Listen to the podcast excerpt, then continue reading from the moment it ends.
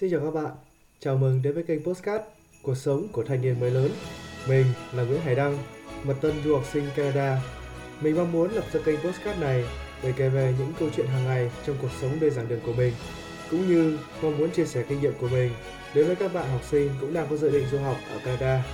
Vì vậy nên đừng ngần ngại chia sẻ cho mình những khó khăn của bạn. Mình sẽ cố gắng hết sức để đưa cho bạn những kinh nghiệm của mình cũng như của các bạn du học sinh khác đang sinh sống và học tập tại Canada.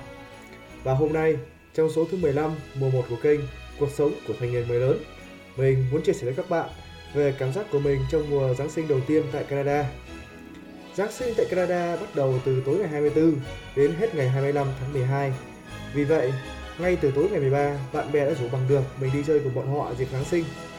Không biết có phải là phép màu mùa Giáng sinh không mà đêm 23 mình ngủ rất là ngon, chấm dứt sự mất ngủ dai dẳng ám ảnh mình suốt mấy tuần qua.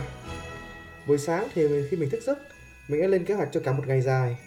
Mình đã phải chuẩn bị ờ, là cần đem những thứ đồ gì đi chơi, nào là nước uống, sạc dự phòng, son dưỡng ẩm, kẹo phòng trường hợp của đứa tụt huyết áp và vân vân mây mây. Tự dưng mình hiểu tại sao mình lại bị bọn bạn bên này gọi là vũ em của chúng nó rồi. Rất nhanh thì bọn mình tập trung ở bãi đỗ xe lúc 1 giờ chiều rồi cùng nhau đến trung tâm trượt băng cách trường tầm 10 cây số.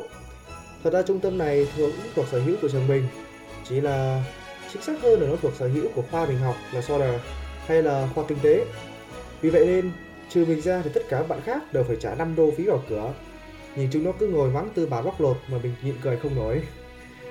Trước khi vào trượt tuyết thì mình đã báo trước với cả đám là, ta không biết trượt băng đâu nên là tí có gì cấp cười. Tại nếu đi tính cả lần này thì đây mới là lần thứ hai mình được đi trượt tuyết. Chúng nó tỏ vẻ tự ti lắm.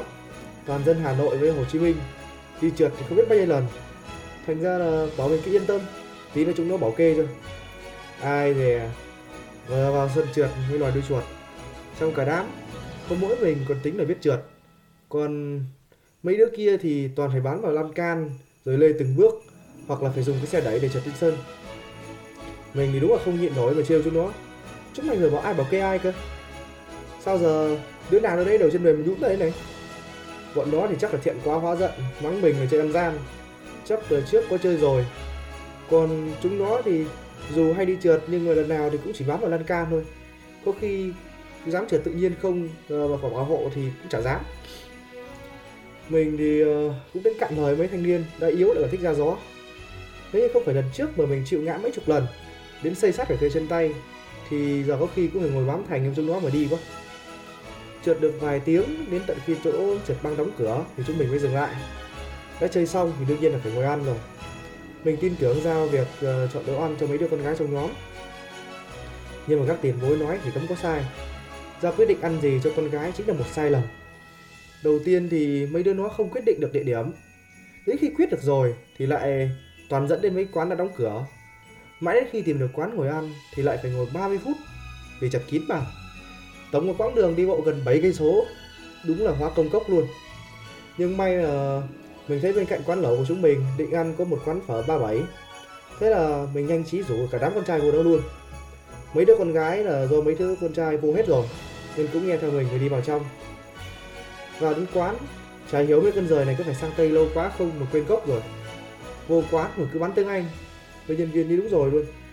Mãi đến khi mà mình chủ động gọi món bằng tiếng việt thì chị nhân viên và bác chủ quán mới biết là người việt mà nói tiếng việt phục vụ cho nhanh.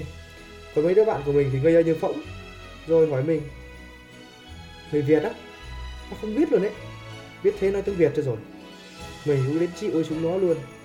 Trước khi vào quán, mình đã nhìn biển thấy biển, quán phở 37 là mình đã đoán chủ quán là người từ nghệ an rồi. Vào quán nhìn vô menu, thấy menu viết tiếng việt. Có dấu thì lúc đó mình chắc chắn luôn, đây là quán là người việt mở thế là mấy thanh niên cứ ngơ ngơ, ngồi nói tiếng anh. Có hài không chứ? Ăn uống no nê rồi thì chúng mình đã ra quảng trường vancouver để chơi.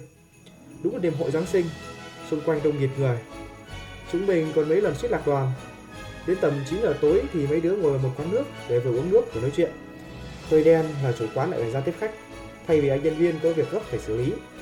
Đen hơn là chủ quán lại không biết tiếng anh. Ông ấy là người trung quốc nên chỉ nói được tiếng trung thôi.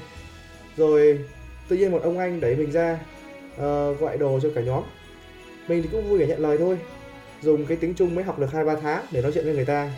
Lúc đầu thì còn ổn. Đặt đồ các thứ xong uh, với mình thì không vấn đề.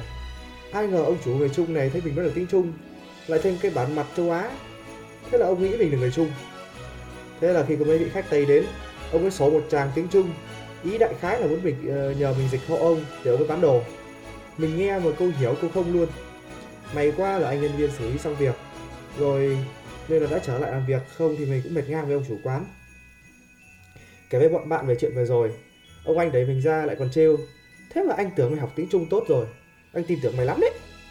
Tốt cái đầu anh ấy, gọi nước được cho cả đám là tốt rồi, không thì anh ra tự đi mà đặt mới học được hai, ba tháng mà ông đòi cái gì không biết nữa. Ăn uống, trò chuyện xong thì chúng mình cũng giải tán, nhà ai nấy về. Giáng sinh người tây thì đã có rồi nhưng mà mình cũng không thể nào quên giáng sinh ở việt nam được. Mình có một người bạn ở việt nam. Bạn ấy năm ngoái ở đợt giáng sinh đã vẽ cho mình một bức tranh giáng sinh rất là đáng yêu. Và năm nay, một năm trôi qua, bạn ấy lại vẽ một bức.